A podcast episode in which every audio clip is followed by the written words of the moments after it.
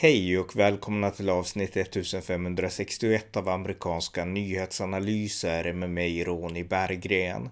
Här följer en uppdatering om det senaste i USA tillsammans med min svensk-amerikanske kollega Björn Nordström från Arizona. Varmt välkomna!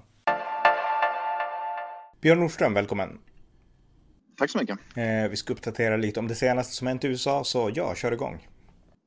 Ja, vi kan ju börja med att uh efter det här läckan då kom ut från Högsta domstolen att uh, Roe vs Wade ska eventuellt bli, uh, uh, vad ska man säga, förbjudas. Med andra ord, mer abortförbud. Mm. Så har opinionsundersökningar visat att det har inte förändrat det politiska landskapet vad gäller vilka sympatier människor har med partier. Som andra ord, man trodde först att det kanske skulle bli att Demokraterna, men vi vet ju inte, vi får ju se hur det går i valet, men men att Demokraterna skulle få en, ett, ett stö, högre stöd nu. Men det visar sig nu att, att opinionssiffrorna, vilka eh, ja, Republikanerna mot Demokraterna ligger ungefär på samma, exakt samma nivå som eh, för ett par månader sedan. Så det verkar inte. Och jag tror att det har att göra med att det här är en stor ideologisk fråga naturligtvis, men bensinpriserna fortsätter att gå upp, inflationen fortsätter. Så när människor tittar på sin vardag, när människor tittar på, vad ska man säga, åker till, till bensinmacken och tankar när de åker till affären för att handla. Då spelar ideologiska frågor inte lika stor roll. Det är ungefär som det här med klimatfrågan. Man bryr sig inte om det när man har svårt att sätta mat på bordet. Då liksom, man, man bryr sig inte om sådana här stora ideologiska frågor. När de här äh, frågorna när det gäller att helt enkelt försörja sin familj, få mat på bordet, bensin i tanken, kunna ta sig till jobbet. Då är sådana saker mycket viktigare helt plötsligt. Samma här, Roe vs Wade det, det, är viktigt om allting går bra. När det är högkonjunktur och allt går bra, allt är frid och fröjd. Då är sådana frågor liksom hetluften och viktiga. Men nu är det inte direkt så under Biden utan nu går det snarare åt helvete med USA. Inte åt helvete, men det, det går inte speciellt bra just nu. Och då helt plötsligt så är det andra saker som är viktigare eh, och mer konkreta saker än ideologi. Mm, ja, visst. Eh, ja, något annat? Ja, jag såg, vi pratar mycket om det här Black Lives Matter, hur mycket pengar de har slösat och att det egentligen, eh, vad ska man säga, det, det, man använder sig av svarta Eh, amerikaner för att helt enkelt sko sig själva. Det har vi konstaterat mycket genom att köpa stora sådana här herrgårdar i Toronto, Kanada och i Los Angeles, Kalifornien och allt vad det nu är.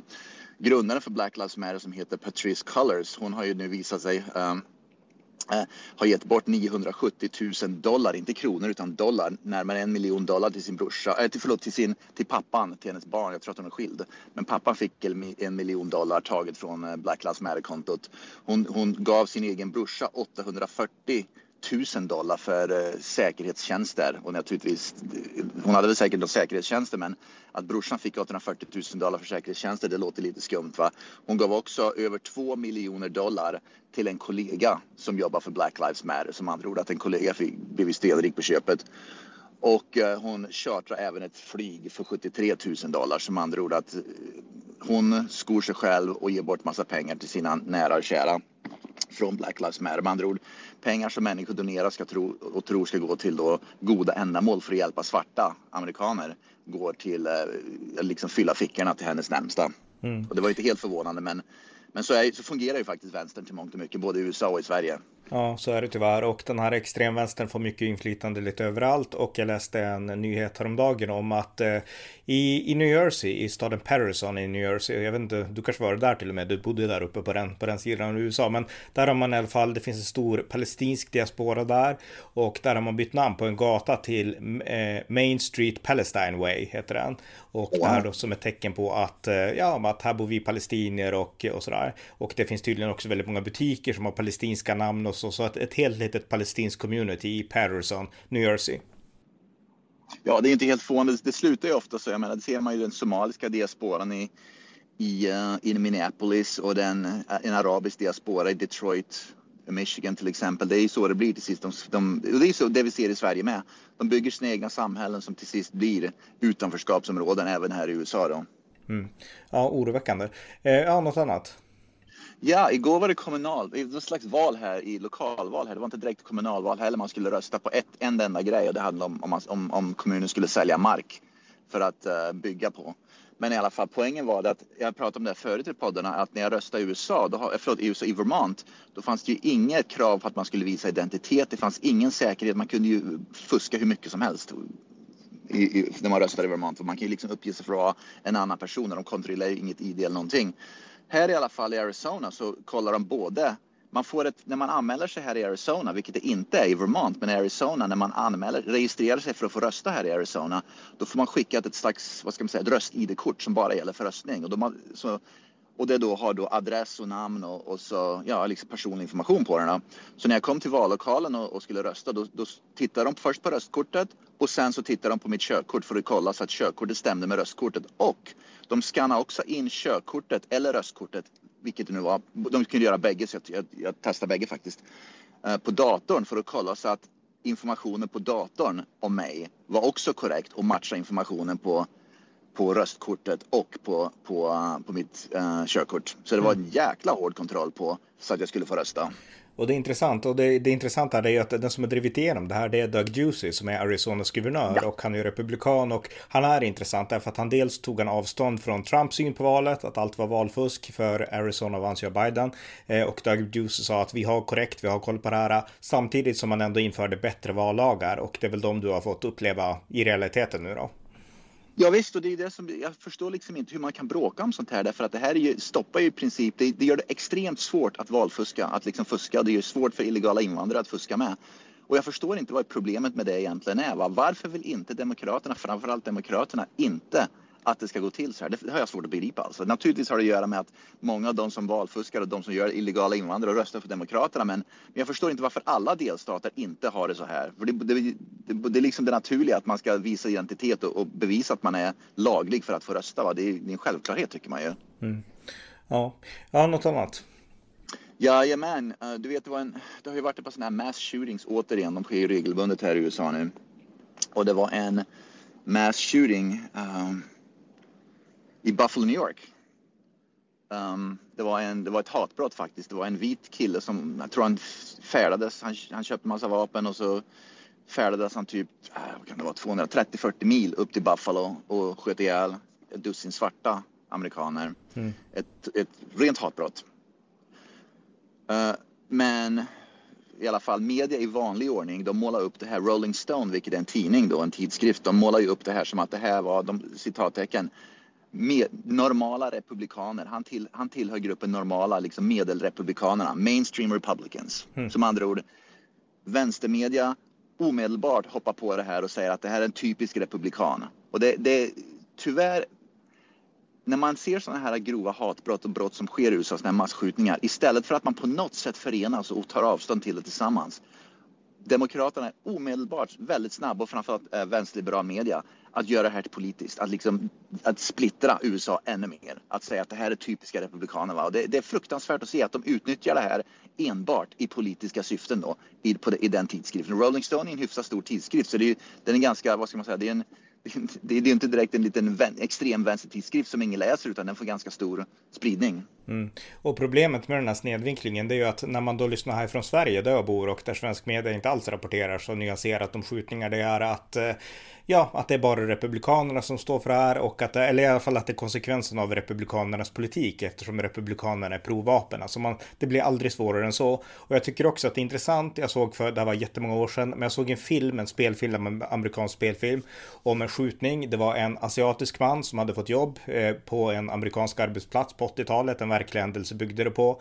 Och han vart trakasserad, han vart liksom, han fick olika så här, eh, ja, rasistiska asiatiska tillmälen från sina kollegor och sådär. Och till slut blev han, han blev jätteupprörd och han gick och köpte en pistol och han sköt ihjäl massa på sin arbetsplats. Och eh, det var ju ett hatbrott, det var fel oavsett liksom bakgrunden till det. Men då var det nästan så att man skulle förstå honom, vad som hade legat till grund för det han gjorde. Men det skulle aldrig ha gjorts på en sån här person som den i Buffalo. Och nu säger jag inte att det behöver göras, därför att liksom när man skjuter då har man gått över gränsen och då spelar liksom orsakerna väldigt liten roll. Eh, men eh, liksom det skulle aldrig ha gjorts något sånt om en sån person. Det är dit jag vill komma. Ja, absolut. Vi kan jämföra. Det var faktiskt ett, eh, ytterligare en massskjutning. Det var utanför Los Angeles. Det var en, en massskjutning i en kyrka för bara några dagar sedan också. Det var en asiatisk man som begick det brottet. Men det var inget snack om att det var ju då en kyrka. Och min första tanke var om det här hade varit, inte första, men det här, om det här hade varit en, en vit man som sköt i en moské, det hade omedelbart snackats om hatbrott. Nu var det en asiat som sköt massa personer i en kyrka.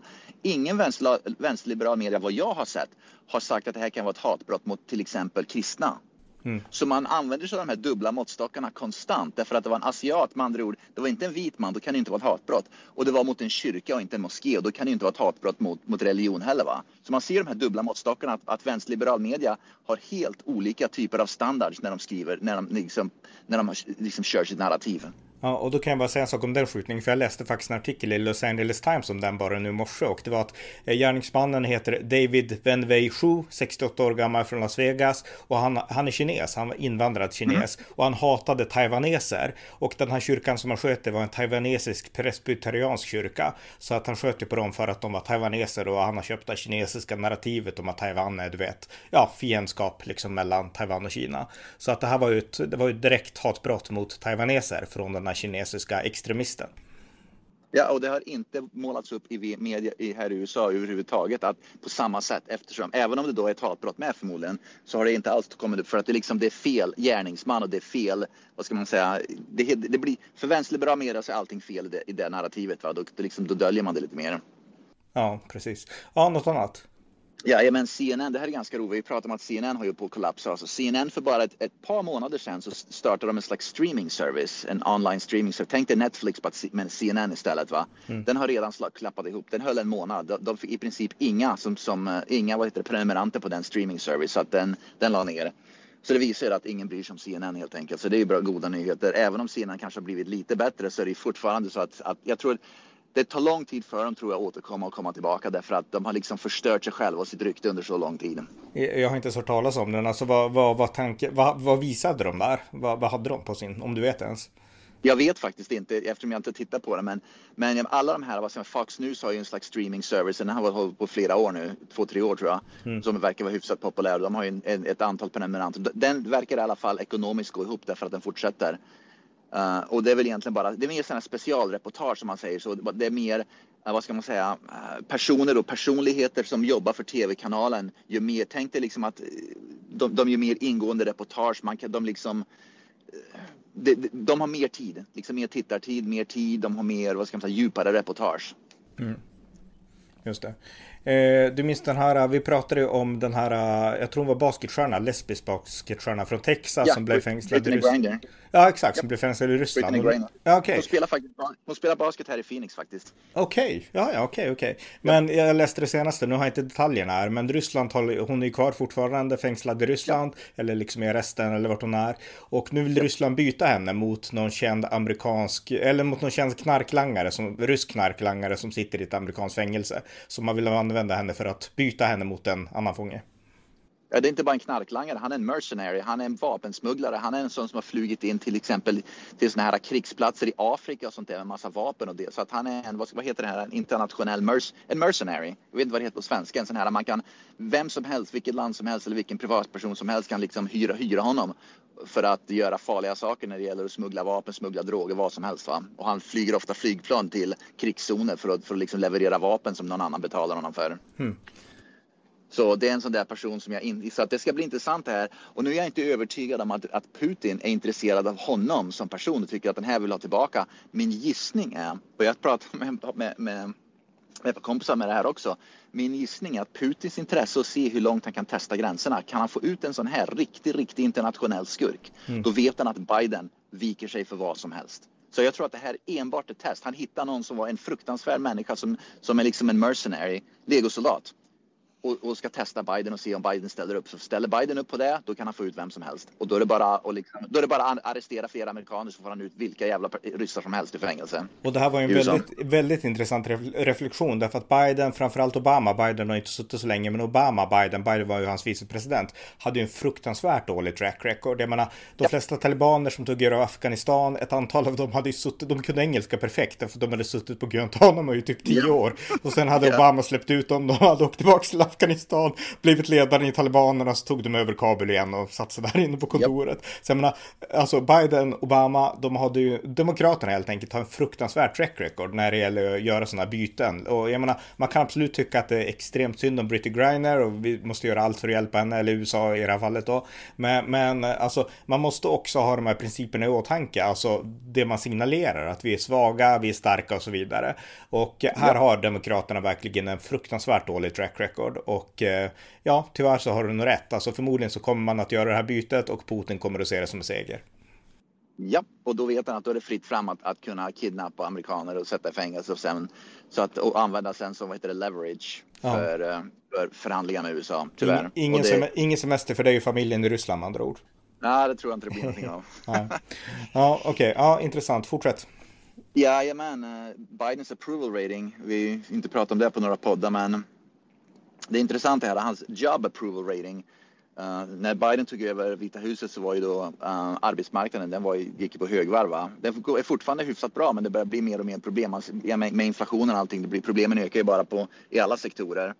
I alla fall när det gäller, uh, när det i alla fall gäller Bidens generella job approval så för ett år sedan så var den 53 procent, nu är han på 39 procent. Disapproval för ett år sedan var 39 procent. Approval, äh, disapproval rate idag är 56 procent. Så det är liksom svängt med 15 procent ungefär. Så mm. att uh, för Biden själv ser det inte bra ut, men alla, jag tror allt fler, även demokrater, börjar bli överens om att det är mycket som är Bidens fel helt enkelt. Han är, han sover vid ratten, han har noll koll på läget, han har ingen pejl på vad som pågår i verkligheten. Och allt fler, det liksom snackas ju mycket om att så fort han gör ett framträdande så är han halvsova, han, han liksom har ingen energi, han liksom, det, det, det, det är inte bara pinsamt längre. Va? USA, det, man ser inga tecken på att något kommer att bli bättre under Biden utan man liksom sitter nu bara och hoppas tror jag på att Republikanerna kommer att ta över kongressen efter valet i höst och förhoppningsvis kan på något sätt you know, återställa någonting där igen, vilket fortfarande blir svårt eftersom Biden då kommer säkert att lämna en veto och hålla på att göra sina grejer. Men, men jag tror att många ser det nu som att de närmsta två och ett halvt åren så då är det bara, då, då liksom sitter alla på, Biden sitter på läktaren och amerikanska folket får fortsätta lida förmodligen ett par år. Mm, han är en lame duck president av e helt eget bevåg för att han är för trött liksom. Ja, ja absolut. Mm. Ja, något annat? Uh, ja, jag såg att eh, Texas, de är, de är, helt otroligt alltså Texas. Vi pratade om att de har skickat upp massa, massa bussar då med illegala immigranter i Washington DC och även då hotar de att skicka dem till Delaware där Biden är från. Nu i alla fall har Texas Texas har en, har en deal med Mexiko nu så att det är väl det att Greg Abbott struntar i Biden utan han har, en, han har gjort en deal med Mexiko där Texas ska ge gratis, vad heter det, ehm, um, barb wire, det är sån här, vad heter taggtråd taggtråd till Mexiko. Mexiko har lovat att om de får taggtråd gratis så kommer Mexiko sätta upp taggtråd på sin sida med för att stävja illegala invandringen. Va? Så Texas har nu gett ge massa taggtråd till Mexiko som Mexiko ska sätta upp på sin sida. Som andra ord att, att, att Texas gör nu en deal med, med ett främmande land för att försöka stoppa illegal invandring och det visar då. Så ska det egentligen inte behöva se ut va? därför att det är en federal grej att, att, att hålla på med sånt där. Med, men eftersom Biden inte gör någonting åt det va, så förstår jag också att delstater säger att vi struntar i Biden därför att vi måste få stopp på det här. Mm. Ja, det var likadant när Obama var president och försökte Texas också göra sina egna saker och Obama vart arg därför att det här får ni inte göra för ni är bara en delstat. Men man gjorde det i alla fall därför att det var en sån katastrof och sen kom Trump och styrde upp det och det vart bättre och nu är det sämre igen. Så att, ja. Så att Texas ja. har, de har vanan inne, rutinen inne att gå emot den federala regeringen när deras gräns är hotad. Så är det ju. Ja, och det är någonting som vi även måste påminna att, att demokratiska delstater är, eh, och även då demokraterna är Trump var president, de, de gick ju emot presidenten konstant. Så de som säger att ja, det är Texas som går emot presidenten så får det inte gå till. va? När vänsterliberaler tänker på det viset så får man ju påminna dem om att, att när Trump var president vänsterliberala demokrater, demokratdelstater gick ju mot Trump konstant i allt och alla när det gällde i princip allting. Va? Mm. Så att uh, det går åt bägge hållen. Så när Texas gör något sånt här så, så är det inte direkt så att det, det, det är någonting som demokratiska delstater aldrig, aldrig har gjort. Tvärtom, de gjorde det jämt under Trump. Mm, ja visst. Eh, jag tänkte, alltså nu Sverige kommer gå med i NATO och NATO leds av USA och Finland kommer också gå med i NATO nu. Vi har skickat in ansökan, tror jag i alla fall, båda, båda länder. Har det här uppmärksammats något i USA? Lite grann. Det har faktiskt varit, ja, det har det faktiskt gjort. Det har, det har fått, um, inte lokalnyheterna, men om man följer med nationella nyhetsprogrammen som ABC, NBC, Fox News, de här större kanalerna visar då internationella nyheter. Så ja, det har fått uppmärksamhet. Uh, tidningar, det har stått i tidningarna. Det är inte headlines, men det är nästan headlines. Så att det har faktiskt varit, och det har inte att göra med, jag tror att att Sverige och Finland är jättestora länder utan den stora grejen är att Sverige och Finland har varit neutrala under så lång tid och det är det tror jag som uppmärksamheten är att, att de har äntligen valt sida ungefär. Mm. Ja, men det, det, kan jag nästan, det kan jag nästan tänka mig det, för i alla filmer man ser då pratar man alltid, är, är du neutral ja. som Sverige eller Schweiz? De blandar ihop det, Sweden och Schweiz. Men, men, liksom, men, men alltså man är inne på den linjen, neutral då är man som Sverige. Det, det är typ det amerikaner vet om Sverige. Precis, och de har insett då att, att när till och med Sverige, då, neutrala Sverige, vill bli medlem i NATO, då finns det en, en konkret hotbild. Mm. Och då är det allvarligt helt enkelt. För att Sverige skulle aldrig göra så om inte hotbilden var konkret eller om det inte var på allvar. Nej, nej exakt. Ja, något mer? Ja, Biden har i alla fall nu, vi pratar om det med, pratar om det här mycket, att det här äh, defund the police har ju totalt förstört mycket i USA, även här i Phoenix då. Så har ju liksom, många har ju poliser i slutat och så vidare. Va? Så Biden har i alla fall nu på att uppmana kommuner att anställa fler poliser. Så det som gick från defund the police har nu blivit en akut mer poliser, mer poliser, mer poliser. Vi pratar om det mycket, va? att brottsligheten har ökat så oerhört de två, tre senaste åren som ett resultat av defund the police. Så nu i alla fall har Biden gått ut och sagt att ni måste börja anställa mer poliser och jag tror att han till och med pratar om att han ska ha federala pengar för att kunna betala för fler poliser och allt sånt där. Så att, så att det har svängt rejält och det finns ingen, jag tror inte på det här med defund polis, police, den rörelsen tror jag inte ens finns längre. Det är lite grann som klimatrörelsen i Sverige under Greta Thunberg, den har liksom försvunnit helt nu. När det kommer verkliga problem Eh, som liksom eh, som, som ställer till det. Va? Defund the Police, den, jag har inte hört talas om någonting om. Så jag tror till och med att delstäder eh, som Seattle, Washington och Portland, Oregon som då körde hårt med det där Defund the Police och verkligen gjorde det där och brottsligheten gick upp har ju börjat liksom fund the police igen. Så att resultatet är nog att, att man återgår till mer normalt, även de vänsterliberala eh, vänsterdelstaterna. Mm, just det. Ja, något mer? Ja, uh, jag såg siffran på tal om uh, Greg Abbott och Texas. De har skickat närmare tusen illegala immigranter till Washington DC i alla fall. Så att de fortsätter att skicka bussar. Mm. Ja, ja, eh, ja, jag har inget annat riktigt. Så att, eh, har du mer? Uh, nej, det var ungefär det jag hade idag. Ja, perfekt. Tack så mycket. Tack så mycket. Det var avsnitt 1561 av amerikanska nyhetsanalyser. Om ni uppskattar podden får ni väldigt gärna visa solidaritet med Ukraina genom att skänka en slant till en organisation som ni har förtroende för som bistår Ukraina i dessa tider. Tack för det stöd ni ger och fortsätt lyssna på amerikanska nyhetsanalyser.